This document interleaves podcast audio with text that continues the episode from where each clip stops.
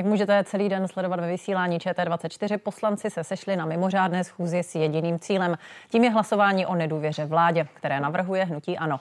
Proč toto hlasování vyvolalo a co si od něj slibuje, když si je koalice jistá všemi svými hlasy? Pracuje sněmovna efektivně, když celý den sledujeme jen dlouhé proslovy politiků a na hlasování dojde nejspíš až zítra? A vyslyší ANO volání SPD po spolupráci? Otázky pro místo předsedu Hnutí Ano a místo předsedu sněmovny Karla Havlíčka. Přeju vám pěkný večer. Pěkný večer a děkuji za pozvání.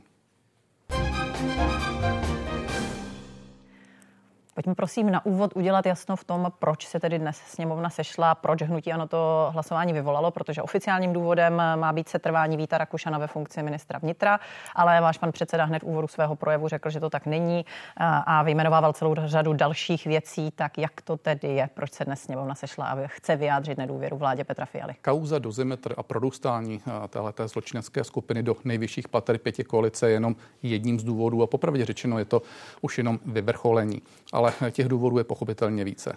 První je ten, že tato vláda fatálním způsobem neplní svoje sliby, neplní své programové prohlášení, ať už co se týká zvyšování daní, plošného zvyšování daní, co se týká zvyšování odvodů pro osoby samostatně výdělečně činné, podpora vědy, školství a tak dále. Mohl bych jít po jednotlivých číslech. Tak to je jedna věc. Myslím si, že to je zásadní, pokud vláda činí jinak, než jak prohlašovala v době před volbami, měla by se z toho zodpovídat. Druhá věc je ta, že tato vláda si minulý týden odsouhlasila v rámci konsolidace naráz, de facto v jednom dni, 60 zákonů, které zásadním způsobem mění život lidí, mění život firm, mění život obcí a tak dále. Z mého pohledu ta vláda měla být v tomhletom rozumná a měla přijít sama s vyjádřením nebo s tím eh, nechat se vyslovit důvěru či nedůvěru v rámci schvalování eh, tohoto balíčku. Poté je to samozřejmě prodostání kauzy do zimetru a poté eh, je to rozhodně nekompetence jednotlivých rezortů ministerstva, ministerstev ministrů, protože to, co se odehrává ve smyslu energie, energetické politiky, ve smyslu hospodářské politiky, to, co se odehrává ve smyslu nedostatku léku a řešení jak k tomu přistupují jednotliví ministři. To je něco, na co už se fakt nedá dívat. Takže uvědomme si, že my hájíme zájmy třetiny obyvatel nebo třetiny voličů a ti pochopitelně jsou fatálním způsobem nespokojeni. Třetiny lidí, kteří by šli u volbám. Říkám třetiny voličů nutně ne všichni, kteří by šli volbám, jsou voliči, ale pojďme prosím jenom k tomu, eh, když jste zmiňoval tedy kauzu dozimetr, která je to oficiální, ale zmiňoval jste, je to jedna z mnoha, tak se pojďme k ní na chvíli, eh, u ní na chvíli zastavit. Vy jste v rozhovoru pro Mladou frontu dnes eh, říkal dnes. V normální zemi by už dávno nebyl ministrem vnitra. My netvrdíme, že by nemohl být ministrem něčeho jiného, nechtě třeba ministrem školství, ale pro boha snad každý pochopí, že nemůže vést vnitro. Vít Rakušan dnes na plénu tvrdil, že jeho hnutí se už dozimetrem politicky vypořádalo. Podle vás to tedy nenastalo, tak jak byste vy, nebo co podle vás jako stínového premiéra možné budoucí vlády ta správná reakce je? No nepochybně eh, měl opustit za včasu pozici ministra vnitra. Je nedůvěryhodný, tečka.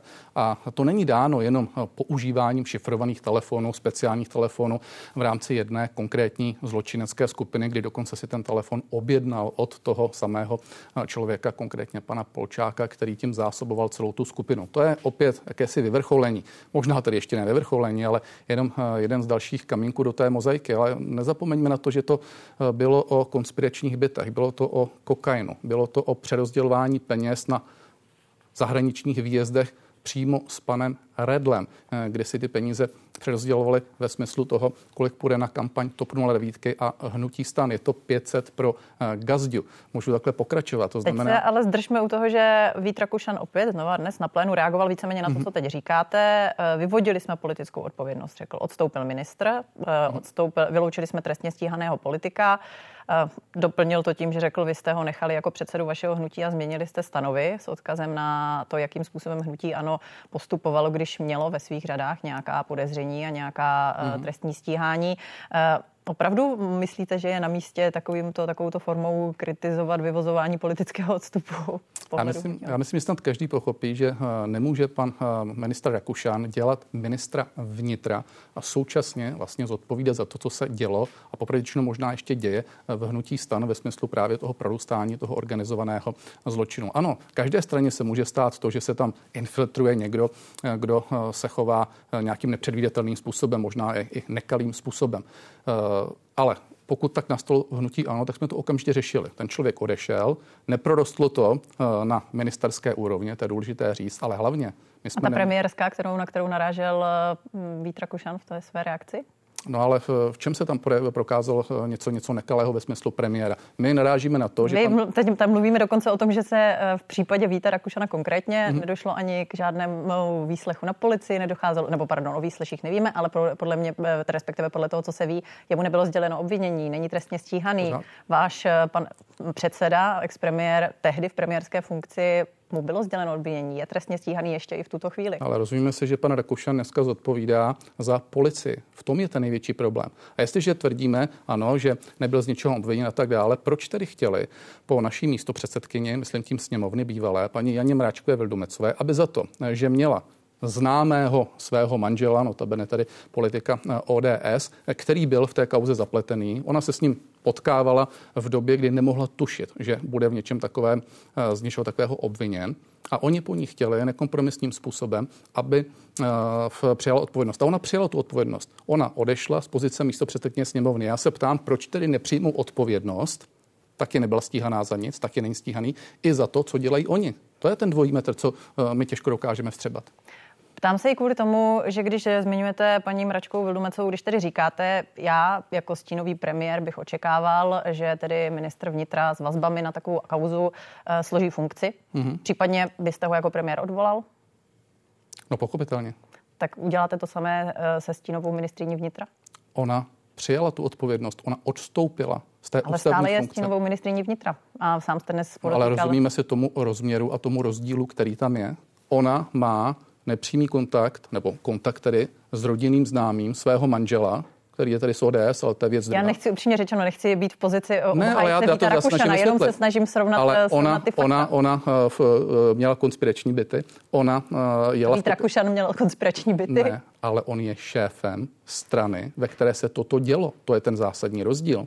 To je v tom uh, to rozdílné. A současně ona používala šifrované telefony, ona si je vyžádala ty šifrované telefony. Proč pan ministr Rakušan tvrdil před rokem, že měl pan Gazdík rozšlapat ten šifrovaný telefon, že ho neměl používat? A když se ho zeptali novináři, jestli on ho používá, tak odvětil, že ho nepoužíval. Po roce, když byl načapán u toho, že ho používal, no tak řekne dětinskou výmluvu, že ho používal, ale víceméně, že to byla hračka pro jeho děti. Prosím pěkně, toto je důvěryhodný ministr vnitra. Jde dělat ministra školství, ale tady nemůže přece tenhle člověk dělat ministra vnitra. Rozumím tomu. Ještě jednou se ale zeptám na to, jestli pro vás, pokud říkáte stínová vláda hnutí ano, já jako stínový premiér bych postupoval takto, stínová vláda hnutí ano pracuje, dnes jste to říkal v rozhovoru pro tuším Prima, Prima CNN, eh, tak eh, mluvil jste o tom, že to je tedy funkční orgán, který v případě, že by se vám podařilo vládu vlastně schodit, že by se podařilo vyjádřit jí nedůvěru, tak mm-hmm. je připraven nastoupit do funkcí. Tak vy byste mhm. jmenoval Janu Mračkou Vildumecovou, nebo respektive chtěl byste jí na pozici ministrině vnitra. To je teď předčasné takhle vůbec o tom uvažovat, aby někdo mohl jít dělat ministra, stejně tak jako já třeba premiéra, eh, tak musí eh, eh, především vyhrát volby, musíme vyhrát s velkým náskokem, musíme mít koaliční potenciál a poté musí dojít k nějaké dohodě, předpokládám s nějakou další koaliční stranou, kdo bude mít jaké pozice. My dneska nehrajeme o posty, o fleky, o pozice. My hrajeme o to, Rozumím. aby jsme vládli, aby jsme měli dominantní pozici ve vládě. Jenom znamená... jsem se snažila najít tu paralelu, to znamená, ne, vy... Paralela je paní rektorko v něčem jiném. A je v tom, že pan Rakušen je na vysoké ústavní pozici. A paní Mračková Vildmancová byla taky na vysoké ústavní pozici. A ona rezignovala. Z mého pohledu z banálních důvodů, ale dobře, můžeme se bavit o tom, eh, jestli je eh, významnější to, že někdo někde přerozděluje peníze někde v Itálii a dává 500 gazděvi a eh, schází se v konspiračních bytech a někdo má pouze rodinného přítele. Opět mluvíte o tom, jako kdyby to byl Vít Rakušen, který přerozděloval peníze a scházel se v konspiračních bytech. Ne, ale pan, víme, Vít Rakušen, ale pan Vít Rakušen je minister vnitra. A pod ministra vnitra spadá policie a ta policie to vyšetřuje. To je ten hlavní rozdíl. A znovu říkám, ona tu odpovědnost přijala a odstoupila. On odpovědnost nepřijal. Tedy jeden z těch důvodů, proč hnutí ano vyvolává ano. hlasování o nedůvěře vládě. Eh, pojďme k těm dalším. Vy jste vlastně opakovaně také kritizoval to, že se stává úplně běžným jevem, opět se odkážu na váš dnešní rozhovor, běžným jevem, že se totálně rezignuje na program. Hmm. I na svém Twitteru to konec konců zmiňujete mezi těmi hlavními důvody, eh, proč by vláda měla dostat vyjádřenou nedůvěru. Eh, zmiňoval jste, že lidé nevolí jen podle tváří, ale právě i podle programu. Vy jste tehdy v roce 2017 šli do voleb s tím, že nakážete nebo nařídíte povinné nošení roušek? No pochopitelně, že jsme nešli s tím, že nakážeme povinné rušení, nošení roušek, protože eh, nikdo nemohl vědět, že přijde covid a že se to víceméně stane základem a uh, slova do písmene uh, nařízením epidemiologu. To samozřejmě něco jiného a to bychom asi vládě nevyčítali, kdyby měla covidovou krizi a nařídila by, že se musí nosit roušky. To je třeba respektovat. Ptám se kvůli tomu opět, jestli jste si, jestli je schopno hnutí ano nebo umí hnutí ano, které muselo řešit pandemii, mm. přesně tak, něco, mhm. co bylo nepředvídatelné a přišlo to z čista jasna že ta žitá realita nemusí úplně vždycky odpovídat tomu eh, období, kdy se tvoří programy do voleb a, něco se slibuje voličům. Plně s vámi souhlasím. A kdyby to byly uh, určité změny, a dokonce i změny, které by vyplývaly uh, z nějakých přiměřených kompromisů v rámci koalice, protože nevíte, koho budete mít v té koalici, i když oni už to do značné míry tušili, protože si připravovali pětě koalici, to bych dokázal i pochopit. Ale za prvé, ono to nebylo jenom v době předvolebních klání, ono to bylo už v roce 2022. Pan premiér Fiala tuším, že to bylo říjen nebo listopad v roce 2022 na jiné tedy televizi, eh, na přímý dotaz, jestli se budou zvyšovat daně, tak vyjmenoval všechny ty daně, které se zvyšovat nebudou. A víte, jak to dopadlo? Všechny ty daně se zvýšily, ať už je to daň z příjmu, daň z nemovitosti, ať už je to zvyšování odvodu osobám samostatně výdělečně činným, nebo zvýšení daní pro ty, kteří budou prodávat svou firmu a mohli bych jet dál a dál. To říkal v době vrcholící energetické krize, v době, kdy se připravoval rozpočet na rok 2023 a v té době už bylo zcela zjevné, že se nachází v nedobré situaci. Proč to tehdy říkal a nakonec to udělali, ale diametrálně jinak. Já bych pochopil, paní redaktorko, kdyby řekla, ano, utloukla nás pěti koalice tím, že jsme museli zvýšit třeba daň z příjmu, já nevím, eh, právnickým osobám o 2% body. Ale tohle, to, co nastalo, to je kapitulace nejsilnější vládní strany ODS, která měla jako vlajkovou loď to, že se nebudou zvyšovat daně. Mimo jiné, ona měla i jako jednu z vlajkových lodí to, že bude mít racionální postoj vůči klimatickým změnám. Podívejte se, jak to dopadlo. Auta na spalovací motory konec. Podívejte se, jak to dopadlo s emisními povolenkami, s rozšířením poplatku za emise na domácnosti. A stejně tak měla racionální postoj vůči, vůči Evropské unii. ODS totálně prohrála a dnes jí vodí jak cirkusového medvídka aktivistické, progresivistické a socialistické strany. A které to jsou? No tak to je například, eh, to jsou například Piráti, aktivisté, progresivisté, hm, to jsou jednoznačně stan, eh, Trůfám přitvrdit, že i Piráti mají hodně blízko eh, k těm socialistickým manírům, které byly v tom minulém století a kdyby dnes jsme se nacházeli v jiné době, tak si myslím, že by to byli hrdí svazáci. Premiér zdůrazňuje, že celková daňová zátěž eh, se zvyšuje mírně nad úroveň té, která předcházela eh, vlastně opatřením, která už přinášela konec konců eh, vláda Andreje Babiše v době covidu. To je něco, co nevidíte tam ten, ten řekněme, posun, respektive tu míru toho zvýšení daňové zátěže? Ne. Stále ještě srovnatelné se zahraničím, nebo respektive nižší v mnoha ohledech? Víte co, jedna věc je srovnatelné se zahraničím, Eh, to bych bral, kdyby ta vláda eh, to připouštěla. Oni byli zásadním způsobem proti. A znovu říkám, byli proti ještě v roce 2022 a ne na začátku roku, ale na konci roku. To je jedna věc. Druhá věc je hnutí ano, eh, bylo rovněž pod velkým tlakem zvyšovat daně. Určitě si vzpomínáte, hnutí ano vládlo se sociálními demokraty, ale měli jsme menšinovou vládu a museli jsme si chodit ke komunistům s čepicí v ruce, aby nám podpořili naše zákony. A pochopitelně v době covidové, nebo obecně, nejenom v době covidové, byl určitý tlak na to, aby jsme zvyšovali daně. Možná si vzpomínáte progresivní daně a tak dále. Ty levicové strany k tomu vždycky měly blízko. Nikdy jsme tomu ale nepodlehli. Naopak, Eh, snižovali jsme daně, včetně tedy eh, snižování superhrubé mzdy. A připomeňme také, že to bylo v době poměrně vysokého růstu HDP a ve chvíli, kdy ta základna, ze které mohla, vláda vycházet, co se týče i třeba zadlužení země, byla výrazně jiná. Náklady na dluhovou službu a všechny ty další věci, ke kterým eh, stávající vláda přistupovala už v úplně jiném stavu. Souhlasím, ale v době covidové to bylo jinak. Doba covidová byla výrazně horší, než byla doba energetické krize. Podívejte se, jakým způsobem. V tom, jak se propadlo HDP, ano, samozřejmě ano, to opakovaně říká říkáte, jak vy, tak paní ministrině, ex-ministrině. Tak, ale já teď nechci srovnávat, že to bylo horší nebo lepší. Uh-huh. Uznávám, že tahle ta vláda to nemá uh, jednoduché, ale já tím jenom chci říct něco jiného. Byli jsme pod velkým tlakem, měli jsme dokonce menšinovou vládu. Přesto jsme ten tlak ustáli a daně se nezvýšily, naopak snižovaly se. ODS je dneska v situaci, že je dominantní stranou té pěti koalice, nejsou žádné menšinové vládě a přesto ji umlátili čepicema. Myslíte, že šlo jen o to? Eh, do jaké míry jste schopni připustit, že ta ekonomická realita je taková, která mohla i pravicovou vládu navzdory jejímu volebnímu programu a prohlášením předsedy donutit dělat nepravicové kroky?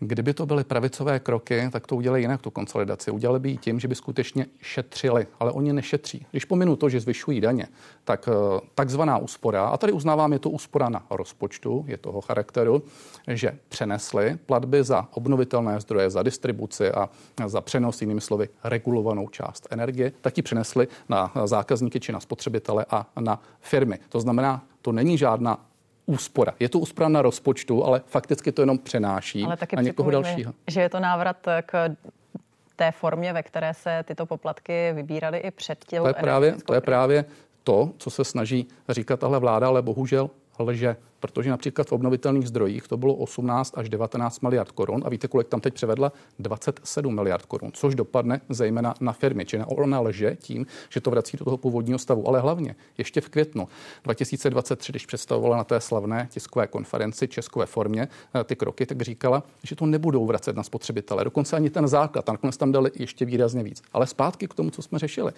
Kdyby to byla skutečně pravicová vláda, tak jak říkáte, tak by současně, anebo možná Říká pravicová ODS, doufám, že jsem neříkala pravicová vláda. Tak možná pravicová ODS. Právně. Eh, tak by eh, řezala eh, na straně státu ve smyslu faktických úspor, to znamená výdajů, to znamená na jednotlivých rezortech, na jednotlivých agendách a tak dále. I když by to třeba bylo nepopulární, asi bychom se hádali ve sněmovně, ale já bych rozuměl tomu, kdyby šla tímhle tempem nebo tímhle tím způsobem. Ale říct to, že šetřím, a jenom to přehodím na zákazníky, to je úplně stejné, jako kdyby řekla, já šetřím jako stát a nebudu dávat peníze do silnic, do dálnic a do železnic. Ale zaplatíte si to vy, eh, milí spotřebitelé, milé firmy, a to tím, že vám zásadním způsobem zvednu třeba dálniční poplatky a tak dále. To je nějaká úspora? Rozumím uh, téhle vaší kritice. Opět, i kdyby to nebylo návrat do původního stavu, už jenom to, že tedy z vašeho pohledu nedochází k nějakému šetření na straně státu, jenom přesouvání, řekněme, zátěže. Uh, Je to přesunutí tam, zátěže. kde byla a nějaké i potenciální navýšení, pokud... Uh... Ne potenciální, zásadní. Z 18 až 19 miliard na 27, Dobře. to je hodně. Uh, tedy vraťme se k hlasování ve sněmovně dneska. Slyšeli jsme celou mm. řadu projevů. V tuto chvíli vy jste dokonce vlastně měl pronášet ten svůj, pronesete ho v pozdější části večera. Jaký je tedy vlastně další postup? Co dalšího eh, se očekává a kdyby mělo dojít na hlasování? Je to teď tak, že mluví ti, kteří mají přednostní právo. Já jsem teď zrovna v tuhle chvíli měl mluvit, ale hm, šel jsem sem za vámi a rád jsem sem šel.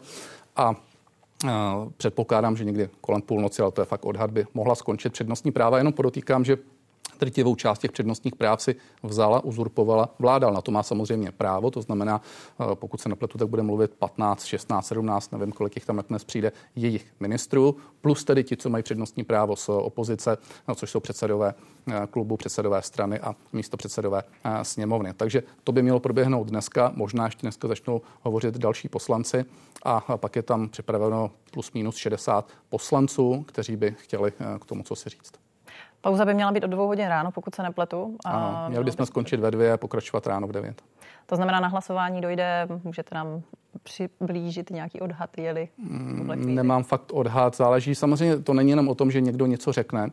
Pokud to někdo sleduje, tak já si myslím, že eh, zatím, tak jak vystupují i oponenti vlády, tak to má uh, solidní úroveň, uh, neobstruuje se, mluví se v zásadě k věci, samozřejmě vyčítá se té vládě. Mnohé vláda se brání, na to má samozřejmě právo, to je v pořádku. A pak bude zítra hodně záležet na tom, jak se budou využívat faktické poznámky, to znamená, jak se bude reagovat na projev toho či onoho. Takže může se to protáhnout do dlouhých nočních hodin. A vy jste říkal, neobstruuje se, ale ty projevy jsou dlouhé a to tedy připomeňme dnes jak na straně vlády, tak na straně opozice. Váš pan předseda byl dnes stručný, mluvil hodinu 40, ale už jsme tady zažili od něj v uplynulých týdnech i rozvláčnější projevy. Eh, funguje z vašeho pohledu teď poslanecká sněmovna tak, jak má? Já se domnívám, že funguje eh, standardním způsobem. To, že se eh, vládě nelíbí tak, jak funguje opozice, je fakt, ale to zase není nic mimořádného. Nám se taky nelíbilo, když jsme vládli, jakým způsobem fungovala opozice. Vzpomeňte si, že EET protahovali jeden a půl roku. Ano, tenkrát jsme dali jednou jedinkrát takzvané pevné hlasování, čili takzvaně přezvin. Tato vláda dala pevné hlasování, čili tak jak to nazval kdysi pan premiér Fiala, tehdy ještě šéf opozice, je to znásilnění demokracie, to nazval on, nikoliv já tak podle něj tedy ke znásilnění demokracie došlo v tomhle roce už třikrát. Jenom si odvodíte časově to, že rozhodně nic z toho netrvalo roka půl. Tak když budeme srovnávat, eh, je tu taky eh, informace o tom, že se teď obstruuje nejvíc v celé moderní historii poslanecké sněmovny. A když ta čísla budeme přidávat, vy jste tady teď srovnával ty pevně zařazené body, kvůli kterým konec konců eh, hnutí ano taky podalo podnět k ústavnímu soudu, který se jim bude tím původně podaným týkajícím se důchodu zabývat v poměrně brzké době, tak ve volebním období 2013 až 17 se například programy schůzí v prvním jednací den schvalovaly 70 hodin, v roce 2017 až 21, kdy opět vládly ANO a ČSSD. Tehdy bylo schvalování programu 88 hodin v tom mhm. celkovém mm-hmm. volebním období a v současném volebním období, které je zhruba v polovině, se už poslanci věnovali jen schvalování programu už 150 hodin. Mm. Je tam násobný rozdíl. V podstatě každý, kdo pozoruje jednání poslanecké sněmovny, vidí ten rozdíl v tom, jak velkou část zabírají ty formální části, faktické poznámky během schvalování programu a podobně. Mm. Ale abychom nezabředali do detailů, vy jste sám říkal, stěžovali jsme si na to, když jsme byli ve vládě, teď je logicky vláda ta, která eh, si stěžuje. Proč se nedokážete dohodnout, eh, ať už z pozice opozice nebo vlády, na změně jednacího řádu, která by nějakým způsobem prolomila eh, nebo posunula tyhle ty problémy? Protože hnutí ano to navrhovalo ještě svého času. Protože vždycky, když se mění jednací řád, tak se to mění z důvodu toho, že se to nelíbí třeba té, nebo zrovna v tomto případě té vládnoucí straně. Tak toho budeme měnit takhle, takhle vždycky po třech, po čtyřech letech. Já myslím, že lepší dohoda je dohoda. Myslím tím. Proto se ptám, proč se nedohodnete. Ta otázka nezněla, proč, tak, nevím, tak. neschválíte ne, vy jste se ptala, vy jste se ptala, proč nejsme pro, nebo jestli bychom nechtěli změnit jednací řád. A já odpovídám, že si myslím, že to není ta cesta měnit jednací řád. Lepší je se dohodnout. K tomu musí být ale vždycky dvě strany. Je to jednoduché. Ano, máte pravdu, že při schvalování programu uh, se to protahuje, ale je to proto, protože nám vláda eh, nepřijme jeden jediný bod. A teď samozřejmě vláda má nějaký program a my do toho chceme zařadit nějaké třeba zásadní body. Nedostatek léku, vysoké ceny energií a tak dále. Myslím, že to jsou věci, které lidi zajímají.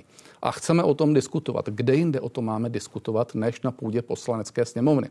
A my tento bod chceme zařadit a vláda nám ho vždycky schodí. Kdyby přišla s tím a řekla, dobře, máte tady 15 bodů, které chcete zařadit, pojďte se dohodnout na těch nejdůležitějších, třeba to zdravotnictví, ty léky, nebo třeba, já nevím, eh, v nákupech 35 a tak dále. A eh, dejme tomu tři čtvrtě hodiny, hodinu. Vy se zeptáte, my budeme reagovat, lidi si z toho udělají nějaký závěr. Tohle, kdyby nám umožnili a vložili tam do těch jednání, dejme tomu dvě hodiny, dva body. Jeden vždycky za, na, na, na jednu hodinu, tak jsme schopni se domluvit, ale nám tam nevložili ani jeden. No, tak se potom nedivme, protože my nemáme jinou možnost, než se k tomu budu vyjádřit, než tímhle tím způsobem. Pokud se nepletu, tak třeba dnes jste se zvládli domluvit vláda s opozicí na tom, jaký formát bude mít eh, to jednání o vyjádření nedůvěře vlády. Proč se podobným způsobem nedohodnete třeba na organizačním výboru a na průběhu eh, těch schůzí, aby nedocházelo k tak strašnému prodlužování eh, jednání o programu schůze? Tak já bych neřekl dneska nějaká extra vůbec úplně dohoda. My jsme se samozřejmě... Nějaké základní parametry. No tak parametry jsou toho, že budeme jednat do dvou hodin, což si myslím, že je fér. Je to hlavně kvůli pracovníkům sněmovny, aby tam nemuseli s námi prostě trávit čas až někdy do rána. A pak jsme si řekli, že budeme pokračovat v 9. To si myslím, že je seriózní. A to jsme tedy my dělali taky. Všimněte si, že eh, teď se jedou noční jednání, zatímco za nás těch nočních jednání bylo naprosté, naprosté minimum. Dobře, když se vyjadřovalo třeba nedůvěra vládě, tak, eh, tak ano. Jinak jsme toho nezneužívali eh, jednání v noci. Myslím si, že je to, je to nefér, zejména vůči zaměstnancům té sněmovny. Ale dobře, tak dneska Ale se. Tak zase na druhou stranu vracíme se k tomu, proč se ta jednání protahují do noci. Zřejmě proto, že různé projevy a sami někdy připouštíte obstrukce jsou prostě dlouhé. Nikoliv, protože nás chtějí potrestat a protože řeknou tak, když tady uh, jako mluvíte k tomu, tak si tady buďte až eh, do uh, rána. Já myslím, že to je otázka jenom dohody, ale dneska ta dohoda nastala a jede se tady skutečně v, rozumně, v rozumnějších časech. Ale to je něco jiného než zařazení nových bodů. To je zásadnější věc samozřejmě. A tady nám nikdo samozřejmě nic nezařazuje nového. Tady je to o tom, že jsme si museli protlačit samozřejmě přes podpisy poslanců mimořádnou schůzi ku odvolání této eh, vládě. No a pak už je to jenom o tom časovém harmonogramu, nikoli tedy o tom, že se tam dává něco zásadně nového.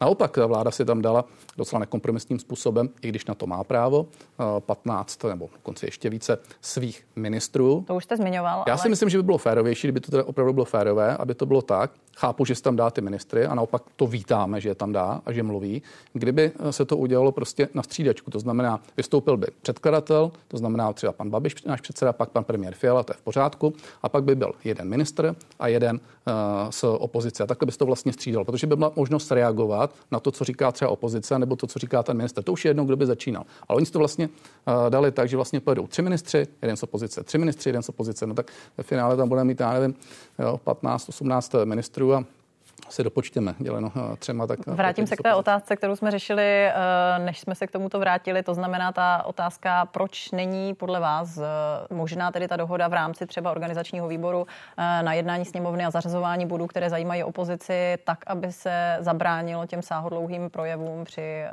před začátkem jednání. To je jenom technikálie, to neřeší organizační výbor, to se řeší na grémiu, kde vlastně sedí všichni. No a tom grémiu k tomu není ta, ta ochota ze strany koalice. Prostě nezařadí nezařadí nám tam ty body. No tak když je nezařadí, tak my potom musíme postupovat tímhle, tímhle způsobem.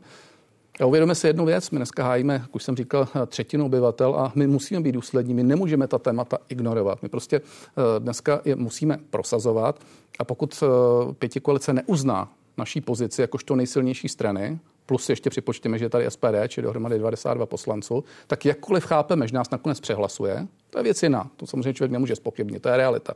Tak ale eh, se domníváme, že by měl být prostor na to, aby jsme si řekli svoje, aby eh, nad tím byla diskuze, aby si prostě lidé mohli vyhodnotit, kdo má či nemá pravdu. Co je na tom divného?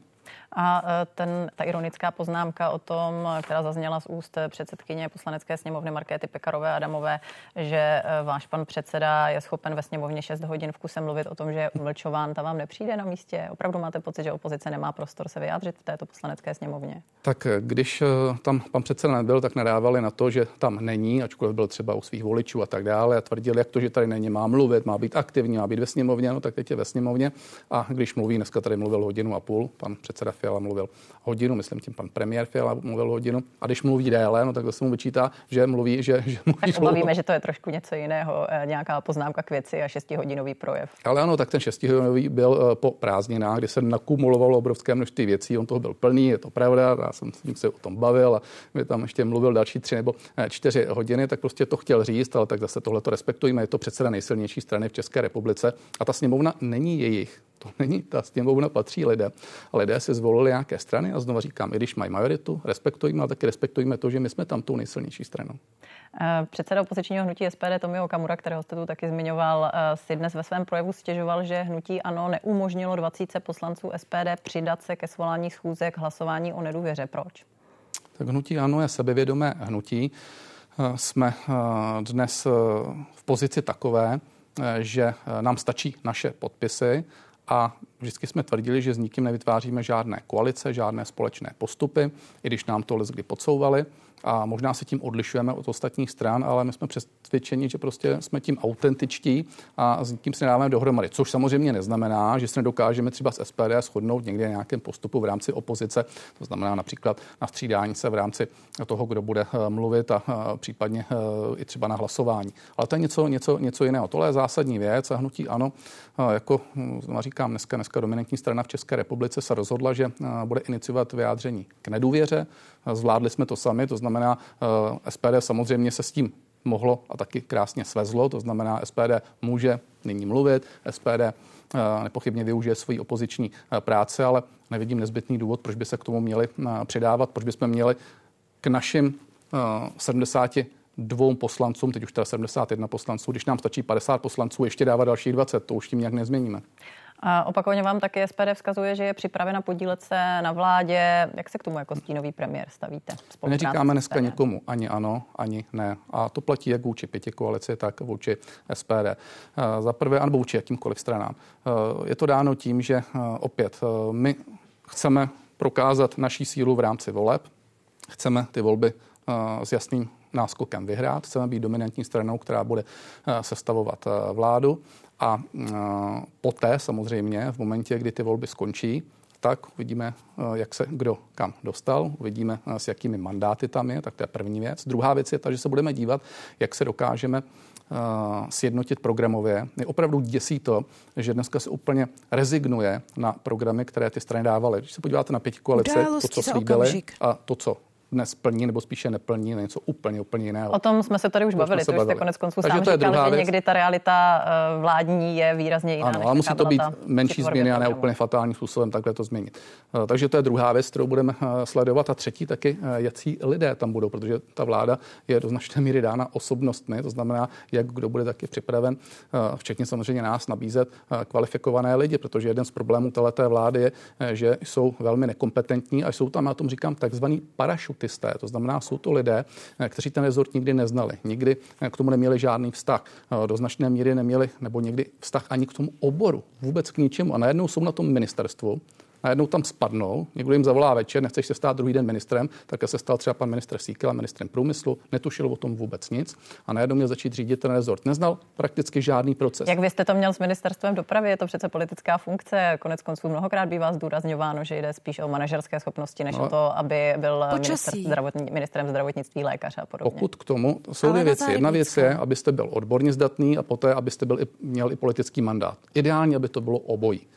Eh, když to vezmu u sebe, tak já jsem šel na ministerstvo průmyslu jako samozřejmě taky člověk, který nebyl ze sněmovny, ale to bych jim tolik nevyčítal. Ale já jsem ministerstvo průmyslu znal jak vlastní boty. Já jsem měl 20 let šéfem asociace. Já jsem mluvila teda o ministerstvu dopravy. Hned němu dojdu, hned němu dojdu. Jo. Eh, šéf eh, asociace malých a středních podniků. Byl jsem čtyři roky členem vládního výboru pro vědu, výzkum a inovace a znal jsem všechny procesy na tom MPO. Ale ano, pak jsem se stal ministrem dopravy, ale zase už jsem byl v té době rok ve vládě, byl jsem vicepremiérem, znal jsem ty základní věci a zákony, které se týkaly ministerstva dopravy a hlavně jsem tam přišel jako ten, který měl zabezpečit tři zásadní věci. A to je investice, Zvýšil jsem to, a to na, na to nepotřebujete eh, znalost eh, v jízdních řádu. Zvýšil jsem to z 87 miliard na 127 miliard během dvou let, to je první věc.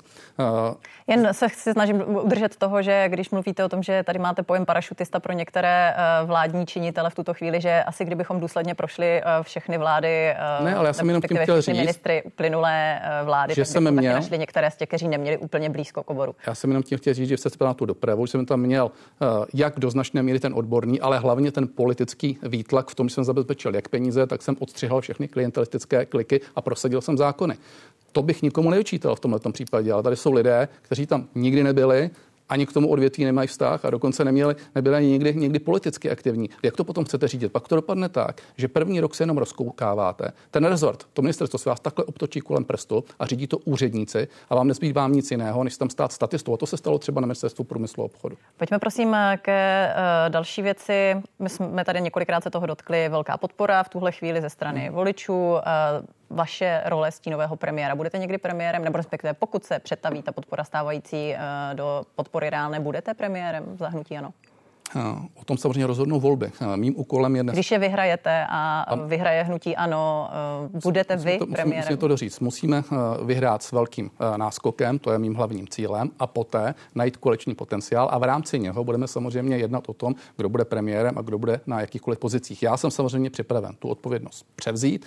Předsednictvo hnutí se shodlo na tom, že mám být tedy stínovým premiérem, ale o tom, jak to finálně bude, rozhodne samozřejmě jak výsledek voleb, tak pochopitelně i ta koaliční jednání. A může se stát, že vy volby vyhrajete v hnutí Ano myšleno a stane se premiérem Andrej Babiš? V dané chvíli uh, jsem já uh, jmenován jako člověkem, který je stínovým premiérem a o jiné variantě v tuto chvíli neuvažujeme.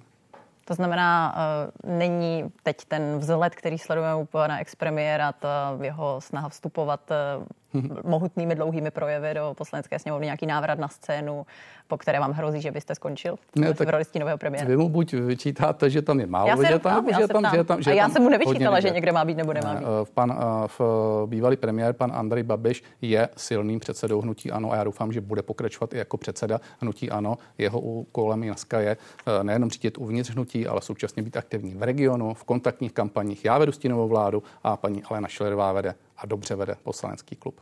Karel Havlíček, místo předseda Hnutí Ano a místo předseda sněmovny. Taky stínový premiér. Díky za rozhovor a přeju pěkný den. Já moc krát děkuji a budu se těšit zase někde jinde. A o tom, jak reálné jsou šance opozice na vyslovení nedůvěry vládě ve sněmovně a proč naopak ztrácí důvěru lidí, se povede debata i v událostech, komentářích z politiky a komentátory Janem Bartoškem, Radkem Vondráčkem, Petrem Honzejkem a Miroslavem Koreckým. Dívejte se od 22 hodin a teď už události.